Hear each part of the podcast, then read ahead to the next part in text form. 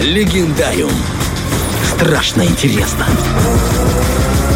Наконец-то мы подобрались к прекрасному и тайному. Влад Поляков и рубрика «Легендариум», друзья, прямо сейчас расскажет нам кое о чем таинственном. Да, ну насчет прекрасного я не обещаю, потому что сегодня мы с тобой говорим про чудище. О, Да, у нас городская легенда родом из далеких краев, и сегодня мы с тобой отправляемся в Канаду, где есть озеро Оканаган. Очень длинное и узкое озеро, что ты понимал, длина у него 135 километров, а в ширину всего-то там 6,5, что такое, грубо говоря. Очень длинная. Да, и очень логичную, потому что в переводе с, эм, на наш язык, грубо говоря, э, название озера означает место воды. Озеро, место воды. И здесь, согласно легенде, обитает свой вариант лохнесского чудовища. Местные называют это существо Ого-Пого. Ну, как будто называли не индейцы, да, не американцы, а японцы. Ого-Пого. Ну, прикольно. Похоже. Да, ну и это к нам пришло из индейских легенд. К слову говоря, в районе озера э, сохранились некоторые наскальные рисунки чудовища. Рисунки изобража- изображают существо с длинной шеей, узким телом, четырьмя плавниками. Такой, знаешь, как будто бы дин- динозавр водоплавающий. Э, Надо сказать, что Ого-Пого довольно популярна. Архивные записи о встречах с ним существуют с 1872 года, и всего о нем сообщали свыше 200 человек. Вот стольким людям он привиделся. Либо не привиделся.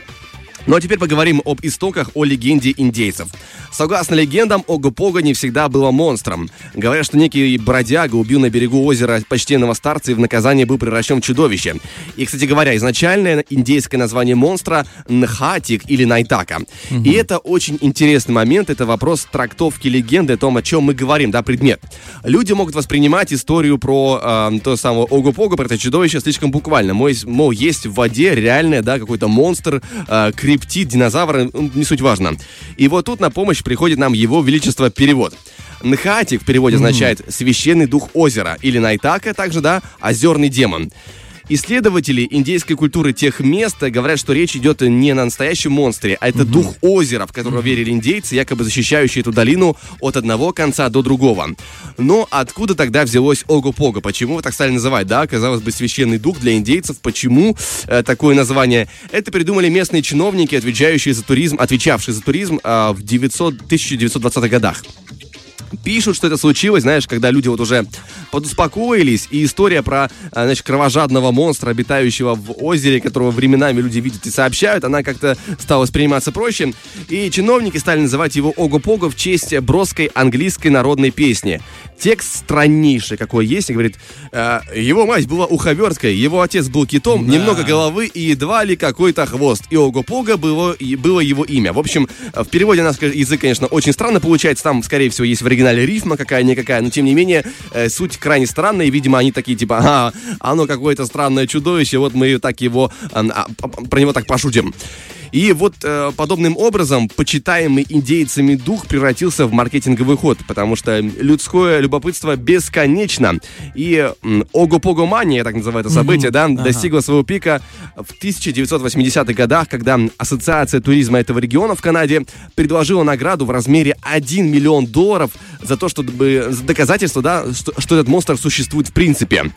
И э, рассказываю, что даже тогда подключился Greenpeace и, и назвал Ого-Пого вымирающим видом, требуя, чтобы э, его захватывали только на камеру, а не вживую. руками. Да-да-да, чтобы его оставили в покое.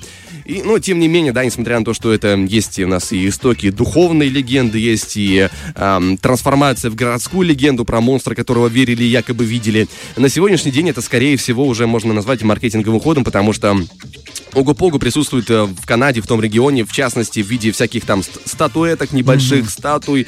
Это привлечение для туристов. И, как говорят, оно работает, потому что истории про него и, насколько я знаю, новости о том, что его якобы видели, существуют и по сей день.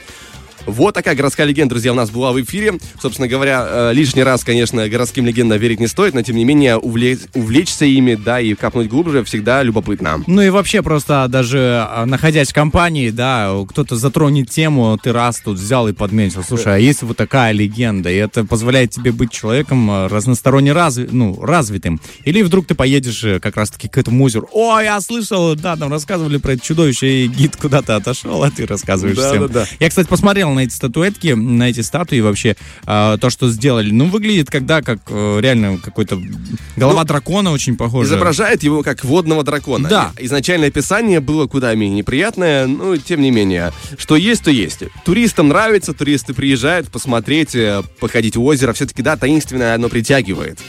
Тем не менее, я, я понимаю, что многие, скорее всего, в это не верят и правильно делают, Ну но да, да. любопытство-то оно, оно присутствует человеком. В общем, друзья, здесь-то завершается наш разговор про городскую легенду. Мы двигаемся дальше, ну и пока что уходим на музыку. Фреш на первом.